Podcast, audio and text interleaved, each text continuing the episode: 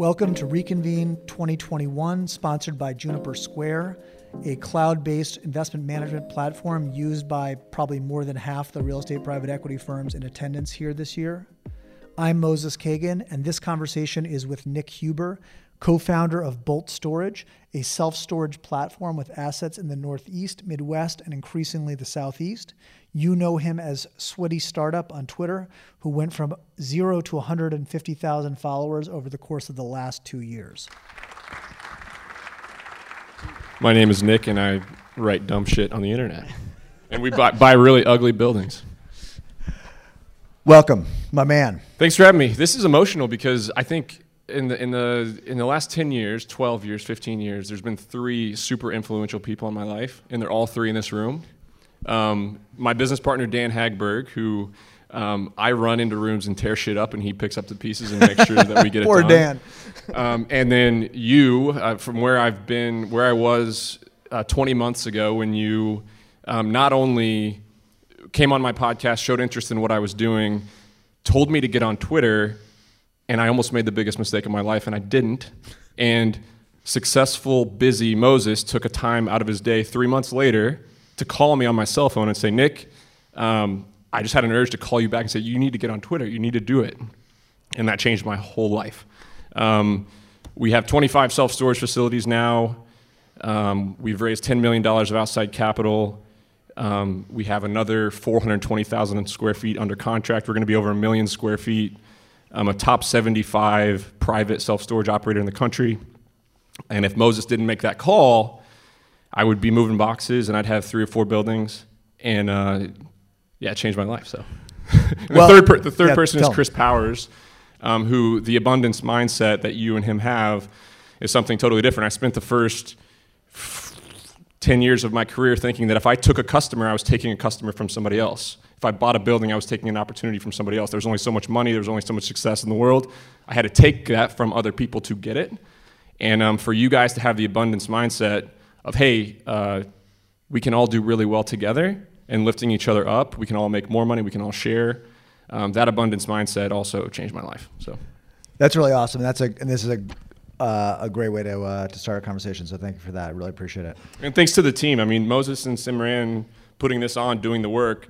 It went from me, spending hours and hours sitting in a room, typing into a screen, interacting with smart people, thinking sometimes I'm crazy for doing this, to getting here and meeting you guys and how spectacular this community has become. That's really emotional as well. Yeah, man. I'm about to cry up here. And I co-signed the whole thing. So let's get right in. I called you when I introduced you. I called you maybe the most innovative marketer I've ever met in the real estate private equity space, and I mean that. And I think sometimes marketing can get like, there can be like a pejorative or something. But in our business, as you just heard from Chris, and you've heard from me, and I think you heard it from Keith and others, I mean, it's really about telling your story over and over and over again. And Nick has done a better job than I think anyone of learning how to do that and getting that message out there and spreading it around. So I want to really get into the nuts and bolts of how you've done that, what you've learned, mistakes you've made, how you've grown, and then and again how it's translated into your business. It's a radical approach. I would be fired from 99% of the VP or the GP shops in this room probably if I worked for them and do what I do. When I was sharing an open book on how I did business, my business partner, God bless him, he's like, Nick, what the fuck are you doing? Like, you're telling everybody exactly how we make money. You're opening our books. You're consulting on the side for self-storage operators. You're building online courses. Like, this is terrible. Like, what is going to happen here? And I'm like, I'm having a lot of fun. I'm meeting a lot of special people. I think it'll pay off. Trust me. And it did. So no, it's fantastic. So I want to get started before, because I mean, obviously the success on Twitter has been meteoric and spectacular. But I want to kind of like dig into like the earliest days, even before Twitter, because I came across you on your Sweaty Startup subreddit, and I'm the kind of weirdo who likes to read about small business stuff. So that's how I discovered you. But you were already at that point experimenting with telling your story in all these different media. So let's talk about that. First of all, was Reddit the first place, or were you doing something else before that? I launched the Sweaty Startup podcast I was mentoring my brother launching his lawn care company. And I'm like, I like teaching this, and I kind of want to have a record of what I'm saying. And I put out a bunch of podcast episodes into nowhere land that nobody listened to. No one listened to. And this is, I want to actually, let's talk about that Sweaty Startup concept, because you have evolved into being more of like a pure play real estate private equity operator. Mm-hmm. But you had this message that I think really resonates and continues to resonate, and resonated with me, which is why I sought you out in the first place. So maybe talk about my competitive advantage. What makes me different than a lot of other operators is that Danny and I came from the hardest business in the history of the world.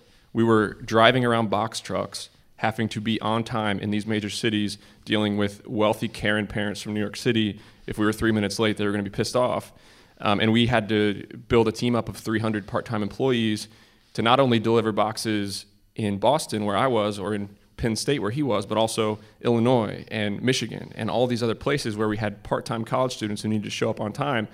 We learned a hell of a lot about being resourceful and solving problems, and we made the money to be able to get into this game, because this is not a game you can enter without any cash. So that was your Sweaty Startup. Yep. And what you were teaching at the very beginning and continue to teach is this concept of service business entrepreneurship. Yeah. So maybe talk about that. Tremendous advantage. I mean, you most people think about entrepreneurship. You walk out here in LA and ask somebody on the street, what does entrepreneurship mean? They'll tell you about Mark Zuckerberg or Elon Musk and Shark Tank, when that's not true entrepreneurship. Those are not good risk-adjusted returns for the people starting those businesses, in my opinion. I feel very strongly that more brilliant people need to do sweatier, simple things. I go sit on pitch competitions at UGA Entrepreneurship, and I want to stand up and scream, like, simplify it. What the fuck are you guys, like, you're trying to change 100 things about something that already works for a lot of wealthy people who use fax machines. Like, just get out there and get a little bit. And so I feel very strongly that in many, many service businesses, if you're coherent, you can make good money.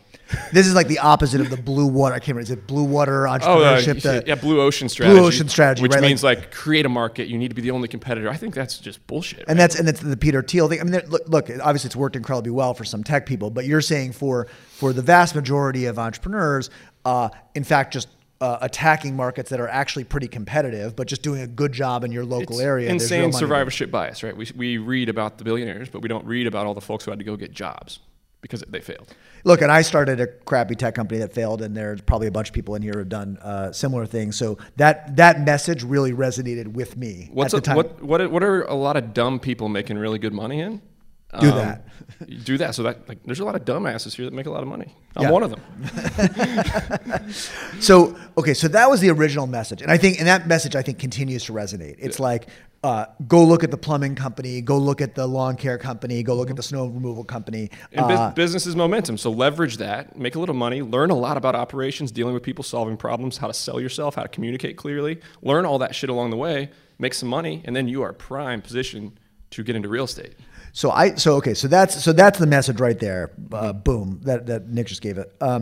That's the message that I heard that made me think this guy's special, because that was something that I think I was not hearing that. You know, we were hearing, it was interesting. At the same time, I was listening to Brent B. Shore talk, and people like that talk about buying these businesses. There's a lot of heat on this idea of buying small businesses and everything. But here's Nick teaching how people how to actually start them. I thought that was incredibly unique, and that's what drew me, and I think that's what drew a lot of other people too. People were cruel on Reddit. People think, they're like, Nick, how do you deal with the haters on Twitter? I'm like, there's no haters on Twitter. Like, people are very nice on Twitter. No, because the anonymity or anonymity, whatever, people who sit around on Reddit, you can't block people on Reddit. People started hating me, and just it's very much a herd mentality. I'll have a tweet. And if the first response is a good response, the next, that tweet will have a ton of good responses. If I'll tweet the same thing every 3 months. You guys notice that. And sometimes it goes really poorly because that herd mentality of like... First guy comes in and says something horrible. And that's how the tomato thing happened. I mean, that poor guy got jumped on for making that tweet about, you know, $50 a month instead of $1 million. Everybody was jumping on him. So I was just like, oh, I'll just take up for him with a joke. That was amazing. We're going to talk about that more, because it's like iconic now on Twitter. So you start on Reddit, and you're telling it, and you're sort of like you're preaching this gospel. Did a community start to actually build at that point, or did you feel like you were yelling into the wind? Yeah, it was terrible. I mean, you can't build relationships with anons. It's a bunch of blind leading the blind on Reddit. Not very many people who are going and doing and shaking. And Twitter is the opposite, right? Twitter is a bunch of people who are doing deals, a bunch of people with experience. So when when you convinced me to come over, I realized very, very quickly that you can leverage Twitter to build a brand, to meet people, to raise money, to do all the things that we're doing now. And I think what besides the fact that your message was good, what made me think you would do well on Twitter is also those videos you were doing. Mm-hmm. They're, I don't know if everyone's seen them, but they're like, it's like Nick sitting in a truck outside a self-storage facility, just like talking off the top of his head about what's going on with this facility, why we bought it, how we take care of it, all this stuff. And it's like super raw. It's like not produced. It's not slick at all. And I think if you showed that to someone at an institutional private equity firm and we're like, this is the future of internet marketing, of how you're going to be generating your capital base, people would look at you like you had three heads. But it works. Yeah, so people think real estate private equity shops, you think of like walking up to a old classic bank. You got a banker in there really buttoned down with a... black stone. Yeah, like we are very strong, we're professional. And then you have Nick Huber who just makes himself look like an idiot on the internet. And now we're going to... Maybe Nick knows what he's doing. Like maybe the fact that he doesn't take himself too seriously, maybe that's a different model. So it was like really raw and sort of natural and putting yourself out there. I'm going to try to convince everybody here to put themselves out there on the internet. That's what I want you guys to take away from this. It's not for everybody. There's a lot of downsides, but you can get a long way quick. So I heard your message. I thought it was amazing. I at the same time was kind of like starting to get involved in Twitter, and there was a real estate Twitter, but it was maybe less popular and the fewer people and everything. So I had started, but I had sort of already started to see like getting inbound leads and people and just meeting interesting people and even some of the anons, like super smart people were reaching out to me, and frankly like much more sophisticated than I am, but taking me seriously, and it was like clear that this was going to go somewhere. So I reach out to you and I'm like, listen, you got to try this. And you come on, and what's your experience like initially?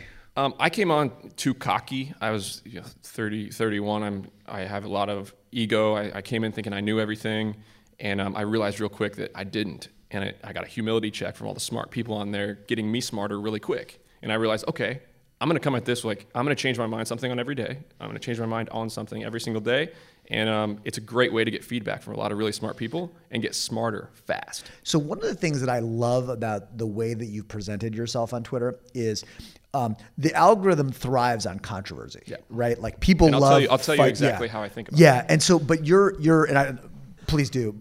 From the outside, it's like your certainty drives controversy, but your stated position that you're open to changing your mind and you're sure you're wrong a lot and you're willing to be convinced means that even though you're generating controversy, people don't kind of hold it against you.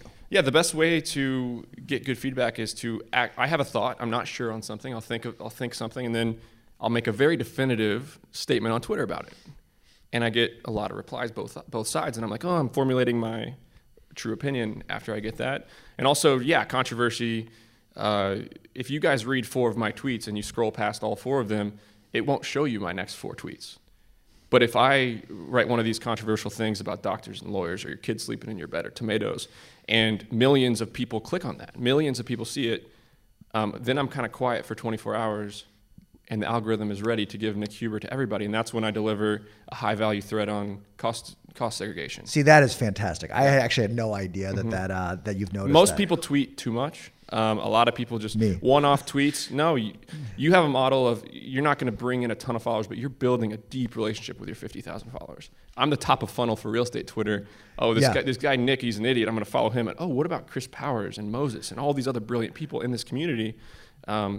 I want to say actually it's something that I've noticed is that I think of your account on Twitter as like an icebreaker. Like you're doing a lot of the hard work of make myself look really stupid. The top of the funnel is maybe the right way to put it. And it has made it much easier for me and for Chris and for a lot of people out here actually to grow our followings kind of in your wake. So I appreciate you doing that, and I think and it's interesting to hear that you are aware of that that dynamic as well. So I screw around, but I take it very, very seriously. Twitter is obviously there's some problems with the way I interact with Twitter. It's the first thing I think about when I wake up. It's the last thing I think about when I go to bed. I feel like I'm shortchanging my family. I could do what I do on Twitter in an hour, but I spend 3 or 4. But the time on Twitter in the last 2 years has been the highest value work that I've ever done. And I make that point too, because I'm like self-conscious about the time I spend on there, because people, it's like, why aren't you doing something serious? It's like, well, actually, like this arguably is the highest and best use of my time. Yep, absolutely. And I think, and so you found it to be similarly the case. Yeah, I mean, now we're growing a very company very fast, and learning a lot about how to do that on Twitter as well. But yeah, it's a very focused effort for me. It's the most important thing I can do for Bolt Storage is tweet. Okay. So, and just out of curiosity, have you, entirely dropped the other, cause you were on Reddit, you were doing your podcast. I've noticed you've done some podcast stuff. No, I still have 2 full-time podcasts. I don't do interviews because they take way too long. I honestly spend about 30 minutes a week, and I record both episodes, send them to my guy in the Philippines. He bills the ads. He does everything. Right. So, I have that streamlined, and now I'm a good, clear communicator. And that translates over to other parts of business too. Got it. Okay. Yeah. No, I want to come back to that too. So let's talk about, so you're just so everyone, and most people here probably know, but in case people don't, you went from like 0 followers to what are you, like 150,000? Well, you got me my first 1,000. You can't go on Twitter and start tweeting into no man's land and with no followers. This will be really, really hard. You're the one that said, hey, I'm going to vouch for this guy. You had 4,000 or 5,000 followers. You said, follow Nick. I got my first 500, and then it went from there. Right. From there. And also you can't grow a following on Twitter if you're not doing anything. That's the biggest. People come on and they're always trying to make threads on this and that, and it can work, but if you're in the weeds doing and you have something to share, that's when people want to hear what you have to say. So, I want to come back to that. I want to hear, so there's been this, like, you've had this meteoric rise, and along the way, like, you've been enmeshed in various controversies. Do you feel like, I mean, did you make mistakes? Like, do you regret some of the stuff that you did as you were growing that following? Yeah, I took it too seriously. I think I've blocked, maybe I have 5 or 6 people here that have blocked, you know? Elliot, who's a good friend of mine, we blocked each other a couple of times. Stupid shit like that, right? You get too serious about it. I get emotional. I find myself looking like an idiot. And I'll say that it's really easy to get an argument with somebody, but you have to realize that there are a bunch of people lurking in the background judging you by how you react to a situation. So it's made me more mature. It's made me not jump down people's throat and call them an idiot, you know, even though I think they're an idiot. They're wrong. No, I actually think, from my own experience, in real life, I'm considerably more judgmental and less patient than I am online. Yeah. And that's because on Twitter, I have a moment to think before I respond. Yep. I'm like sitting there typing. I'm like, I probably shouldn't write that. Yep. Let me rephrase that to make it better. Okay. When you've had a couple of bourbons and a cigar, it's harder. It's harder. No, it's true. But what I have found is that, interestingly, the way I act on Twitter has sort of bled back into, I feel like I've become a more patient, more thoughtful person in the rest of my life as a result of what I've learned how to do on there. It's given me some humility for sure, because I'll jump down somebody's throat, and then somebody will send me a DM like, that guy you just told to F off is actually a badass, and you're you don't know you're talking about. All right. Well, though, so you've learned as you've grown. Let's talk about some of the opportunities that have opened up for your business, and also for, you know, it's not just, I mean, it's Bolt Storage, which is also a very interesting story, and I want to talk more about your strategy and what you've done there. But you've also had a bunch of other sort of peripheral opportunities that have emerged. It looks like I'm dabbling, but I'm very focused in what I do and what I choose to spend time on. But we have to address the elephant in the room, and that's the question that I get from everybody. Like, Nick, why are you sharing your trade secrets? Like, why are you telling everybody how awesome storage is? And the answer is, I mean, it's easy when you're in your office or you're in your neighborhood and you're thinking about the buildings and you're looking at them. But when you are flying across the country, and I get on a plane in Atlanta and I take off, and out one window, I see more real estate than anybody in this whole room could ever buy. And a guy who pays me $2,500 to get consulting on a self-storage deal becomes an LP. We have 7 LPs in this recent deal that have joined my paid stuff and done my media. A guy that is in my paid community and has done a consulting for, just sent me a deal that was too big for him. That'll be a great deal for Bolt Storage. I mean, the synergies around building the brand vastly outweigh the fact that, okay, maybe on one deal in Pennsylvania, I'll get outbid by a person that follows me on Twitter. I mean, come on, man. No, I mean, I love that. I mean, that's an abundance mindset, and I, you know, maybe I model more of that online than I have in my real life. I mean, that is something I've struggled with a lot. Yeah, I think it's FinTwit and ReTwit, right? FinTwit, those guys are in a drastically competitive industry. They're on the internet. They're competing in very small niches, and the winner take all. It's winner take all with technology companies. Right. Real estate, it's not winner take all. We can all make a hell of a lot of money. Right, that's enough, we could all be in LA, and we could all make enough money to get around, go around. You have 5 or 6 of your competitors right here in this room. I know. No, but I think that's something that I've learned, and I think I learned it from Chris Powers and from Keith, and I've tried to model it myself. But it's definitely something that I struggle with, and I appreciate you kind of like amplifying it back to me, because it's something that I do personally wrestle with all the time. Yeah. So talk about those other opportunities. So you've got your paid community.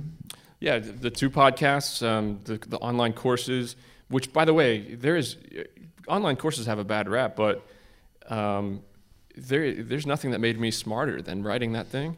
There's nothing that makes me a clearer thinker than doing my podcasts. There's, you know, it's just making me a lot smarter too. Like, that's the biggest opportunity.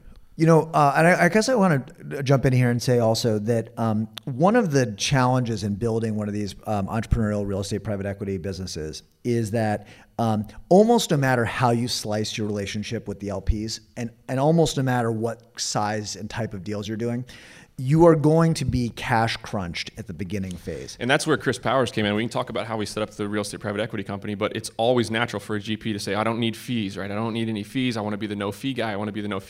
And Chris is shaking. Screw that. Chris is shaking me saying, Nick, you cannot build a sustainable company. You cannot hire the people you need to hire. You'll be forced to sell deals when maybe you shouldn't sell a deal. Or if, God forbid, and we're all preparing for it, the economy tanks, and all of a sudden all the GPs who aren't charging fees are hungry for 5 years. We have no income, because if we're not refining and we're not selling, we make no money, right? So I think that one of the ways to understand these ancillary business lines effectively that you created is we did to bridge that gap between beginning GP business until we were at a scale where we had enough fees coming in and ownership and all that stuff. Like, we did a ton of fee for service development, which glad to have done it. Built our management company, brought in a bunch of money, learned a lot, all that stuff. In retrospect, an enormous diversion of time and everything. So I think you can see your ancillary cash generative businesses as a way of similarly bridging that gap, maybe in a way that's like more sustainable than what we did. Yeah, and all my other things that I do are mostly to distract Nick, because just like Chris Powers, I'm the guy who runs into the room and creates chaos. My employees don't like chaos. My team doesn't like chaos. And we're onto something where, hey, if we take, and this is literally Chris Powers last night talking to me about this, if we take our business and turn it a year forward, everybody's in that, imagine everybody's sitting right here and I'm just fucking up the business. That's what I do when I sit around and think about my business all day. Instead, sometimes you just need to let time work. We're lucky to be in a very good business now. I love self-storage. We have some systems that we're building that are scalable. We're more confident than ever that we're going to be able to pull this off and create a business that can buy $100 million a year of self-storage. But sometimes you just got to let time do its thing. And I'm a very impatient person, so playing golf, coming to this stuff, doing my podcasts, it keeps me from fucking up the main thing. No, listen, honestly, that's. I appreciate the openness about that, and that's. I mean, I don't think any of my employees are here today, but they would say the same thing about me. Like, I'm constantly ruining their lives with new things that they have to go do. So thank you for that. Let's talk about the impact on Bolt Storage itself of this profile that you have. Like, walk us through what it was like in the beginning to raise money. Yep. Like when you were before you had this public profile, and what does it look like now? Well, yeah, I come from 2 middle class families without generational wealth, and I came from a very poor county in Southern Indiana, not from money. So raising money for the first 1.8, the original budget was 1.8 million to build that building in Ithaca, New York. We raised 500 grand from outside investors. It took 9 months, and I had to do the hardest sales pitches on everybody I knew. I convinced the broker who sold us the property to put in 100 grand on the deal. I mean, it was crazy. I had nobody, right? And it was 500,000, and it took 9 months, and I was getting on planes and I was going to see people and all this work. And that deal we went way over budget. Instead of 1.9, we spent 2.4, incredibly stressful. But once we got it open, we hit our stride with operations because we're really good operators. And that we refied out at $5 million a year ago, and now it's worth 7.5, and it's the best thing that ever happened to us. But yeah, and then I started tweeting openly about my deals online, and I started putting profit and loss statements. This is how I think. This is how we think about business. This is how we're hedging risk. This is how the market's changing.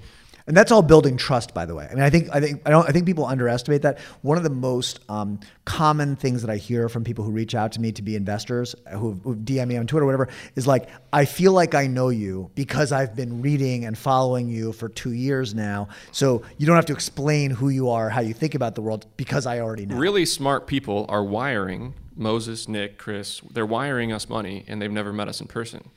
But they've had a look into our mind for 6 months, 8 months, a year on Twitter. They see how we interact. They see how we think about business. That is insanely valuable. I'll get on a call with an LP, and the LP knows how I think about a lot of things already, which helps a ton, right? So yeah, we started raising money. We did a couple really good deals this time last year that, like Elliot would say, those don't exist anymore. But no, I mean, we raised money and hit a couple home runs, and we were just guessing, right? So we didn't want to get too aggressive. We always watered down our projections. We were guessing. Me and Dan were making a big bet. We're going to go buy some buildings. Let's see how it goes. So we bought some buildings at the end of last year and this spring, and then it's like, okay, let's see how it went.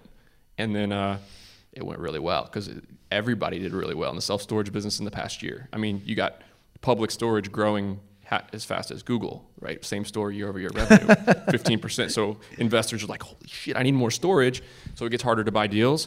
So we needed to hire. We had 6 people in April, and now we have 25, and we'll have 50 by the year end. That's a crazy operational challenge. But of course, you've kind of gone through this massive hiring stuff before. It's, I don't want to say easy, but a hell of a lot easier than sleeping in a goddamn warehouse that I was doing 5 years ago with my business partner. So. And I want to actually, I think sometimes people can get the impression from you that your business is older and more established than it actually is. Like we have a group here who are entrepreneurial. Right. And they're looking at you and they're going, this guy's done all this stuff and he's a big follower. But like, it wasn't that long ago that you were doing that for like that first project and scraping and. Yeah. So I act like an expert on Twitter and. Well, you are an expert, but.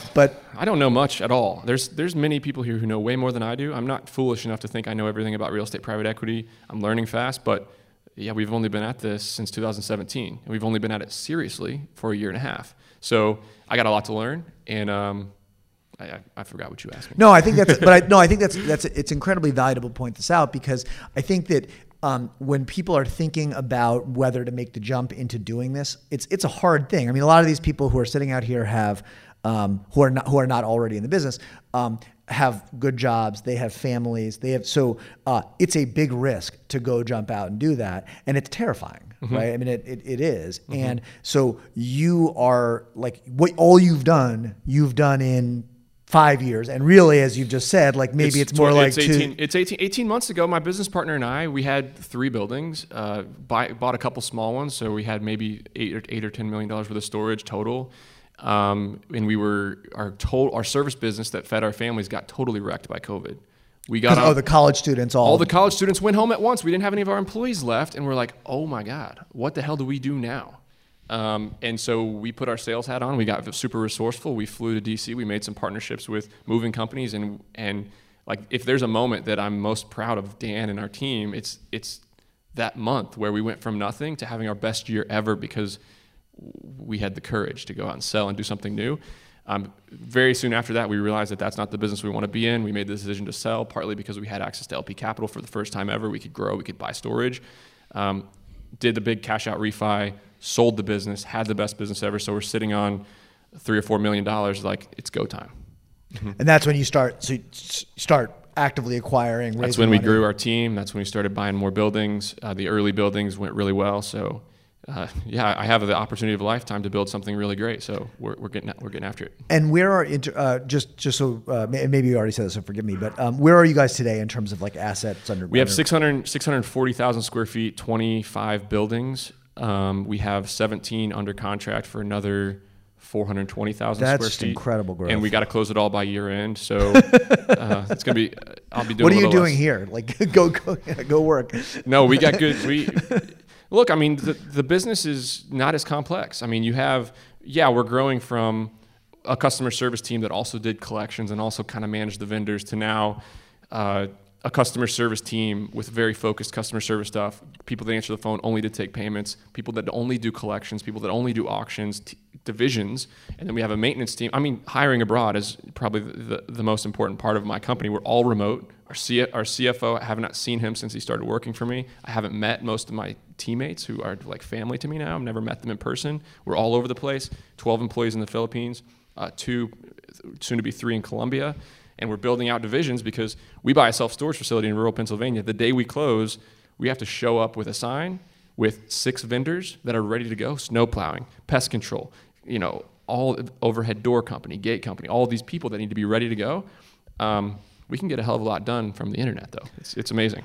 How did you build those systems? I mean, we have been, so we started out as we have been an in-person company, and mm-hmm. COVID obviously forced us to go remote. Mm-hmm. And the challenge of both growing the team and bringing people in and acculturating them and figuring out procedures when we're not in the office is a nightmare for us. Mm-hmm. What have you guys done in that regard? Like, who? I spend all my time chasing talent, and almost none of them have real estate experience. And Danny spends all his time building the business. He is building the processes, he's creating the processes, and we have maybe 3 people in our company that are making decisions and everybody else is blocking and tackling. So that's a pretty good business to run. But you have like written procedures, yeah. You could hand someone this like is your job, this is your job, this is what you do, and it turns out employees like that. They're not entrepreneurs. They like structure. Certainty and structure, yeah. and then it allows you to slot people in relatively mm-hmm. easily. Yeah, right? So growing from 6 to 25 was pretty stressful because we had to figure out who those people were who could make decisions. But now that we know the people that are competent at leading teams and creating systems, it's about training more people and bringing them in. And when you're making investments in Colombia for $20,000 a year for an employee, or the Philippines for $12,000 a year, it's not as stressful as trying to find analysts out of college for $75,000 who come to you the first month and ask you for more money. Dude, I know. All right, so your this storytelling that we've been talking about has resulted in this like massive. I mean, obviously, you've had massive growth. In part because the results have been really good. Let's mm-hmm. not. Let's yeah, not. I got lucky. I'm in a yeah. very good business, right? Well, yeah, you're in a good business. You guys have had. You have a very innovative way of operating, and maybe actually, because we haven't actually talked about that, and it's going to. People in the audience have heard it a little bit, but if maybe give us a couple of minutes on like what exactly you're doing, the buying these rural self-storage businesses and automating them and the stuff that you're doing. Yeah, so both self-storage, the big players in self-storage, Public Storage, Extra Space, CubeSmart, they only own about 30% of the market, but they have a full-time manager in every store. And I think that'll be that way for 10 more years. I think that they're not even close to getting away from having a manager in the store.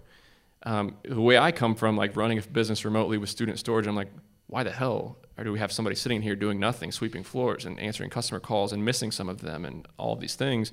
So yeah, we go out, we can go buy storage facilities that are not in major cities, they're not multi-story, they're totally different asset class. I consider them a totally different asset class, but we go to very rural areas, we'll buy a 30,000 square foot building, and we'll operate it more efficiently than the REITs, and we'll drive revenue like the REITs. So that's my strategy. You talked to me a year ago, I'm really excited about how we cut costs, how efficient our team is, how we're innovating on the operation side. And you talk to me now, and I realize how powerful it is to find true market rent. These towns, driving rents, yeah. The towns we buy in, the perfect facility for us to buy is in a town where everybody's 100% full or near it. So what that tells me is the true market rent has not been discovered. If you go with, if you buy a storage net facility next to Life Storage and Public Storage, their algorithms have already discovered the true market rent because right. because you want to be 93% occupied, you never want to be full, you're leaving money on the table, and so the pricing that they move around, it finds it. We are starting to be able to make those estimates now too. So that's that is an innovative business, and so I don't want to lose sight of the fact when talking about your growth. Like, yes, it's about storytelling, but it's not storytelling about nothing. It's storytelling mm-hmm. about a business model that has done really, really well. Right. But now I want to talk. So you've had this meteoric growth. You have also innovated in the way that you communicate with your investors, both. Before you do a deal, so the process of marketing a particular deal yep. to those investors, yep. and then also in the area of reporting. And this is actually new to me, and so I'm so excited to hear more about what you're doing there. Yeah, so we have almost 500 investors in our list, which is mind-blowing considering how quickly we've been doing this. But we got a little over our skis with the raise this past week because we've only done little $1-2 million equity raises, and they fill up by the same 20 guys that are trying to cost average into our yep. guys and gals that are trying to cost average into our portfolio. It doesn't even make it out to our full list. We got cocky. We're like, okay, when it comes to refi these properties, we need scale because we can't put CMBS debt on a $2 million property if we want to hold it forever. So let's group, we just got 5 opportunities in Georgia, let's group them all together, $13 million, let's go raise 6. We're using less debt right now, more equity to reduce some risk. Double-edged sword, it reduces cash on cash as well. So we went out for $6 million and our same 20 people, they all put in their 250K, but guess what? We had $3 million left. So we had to go, I'll do some work over the next couple of weeks, right? Right. Now, so, but I want to talk about specifically the videos. You're So like Chris said, they're our customers. We're running 3 businesses. Our LPs need to make really good money. Our customers need to have a really good experience. Our management company needs to be profitable, and a real estate private equity company that needs to be profitable. We're really pleasing 3 people. The investors are our lifeblood. They're our partners. We want to build a machine that can get them great returns for the next 20 years. So how we think about things, it's easy to send a deck out that has been written. It's a 16-page deck. It's easy to send that out, and the people here know how to read those decks, but a lot of people don't. So I record a Loom video where I'm on Google Maps, I'm on Street View, I'm showing them the properties.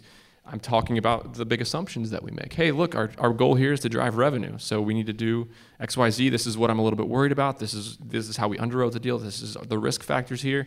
And I'm on video talking to them in the investor portal. The first thing they see is a video of Nick explaining how he thinks about the deal. Now is this, and I apologize for not having seen this before, but so I'm going to ask some very nuts and bolts questions. No. Camera pointing at you, or it's a Loom video and you're kind of talking? Yeah, I'm in the circle. I'm in a circle in the corner, shared screen. And I'm in my software talking about how our previous. When I'm doing that, I can really efficiently communicate how our business works, and I can tell our story. I can pound my chest, say, "This is what we do. This is what we do," more efficiently than a 17-page deck with disclaimers and IRRs and all these things.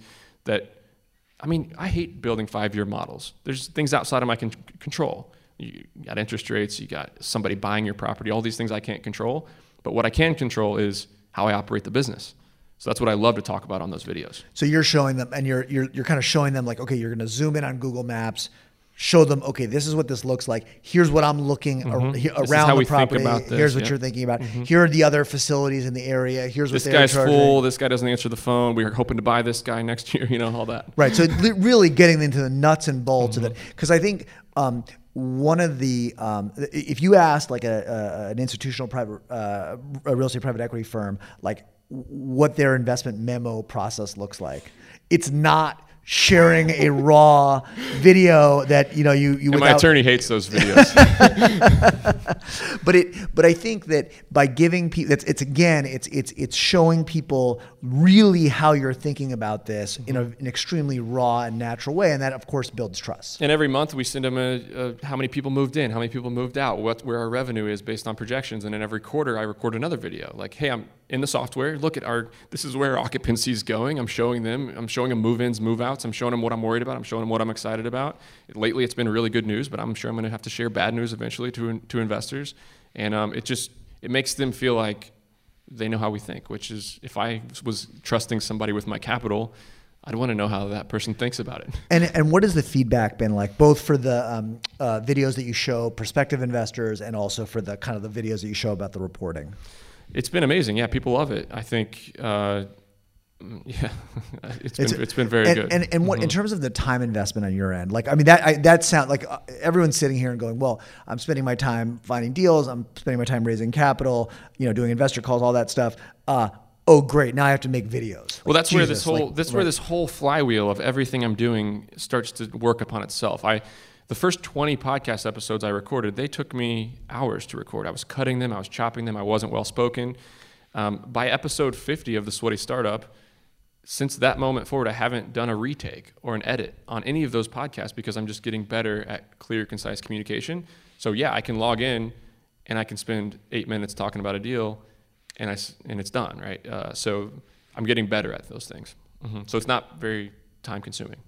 That's, if anyone like that, by the way, that is the nugget that I'm going to take away from this, from this conversation. So I don't know if people are taking notes, but people think the podcast is a waste of time, but all I do is sell myself and my vision on my investors, my employees. I got to sell them on my vision and what we're doing. I'm selling all day long, and there's no better way to sell than get good at talking to a a screen.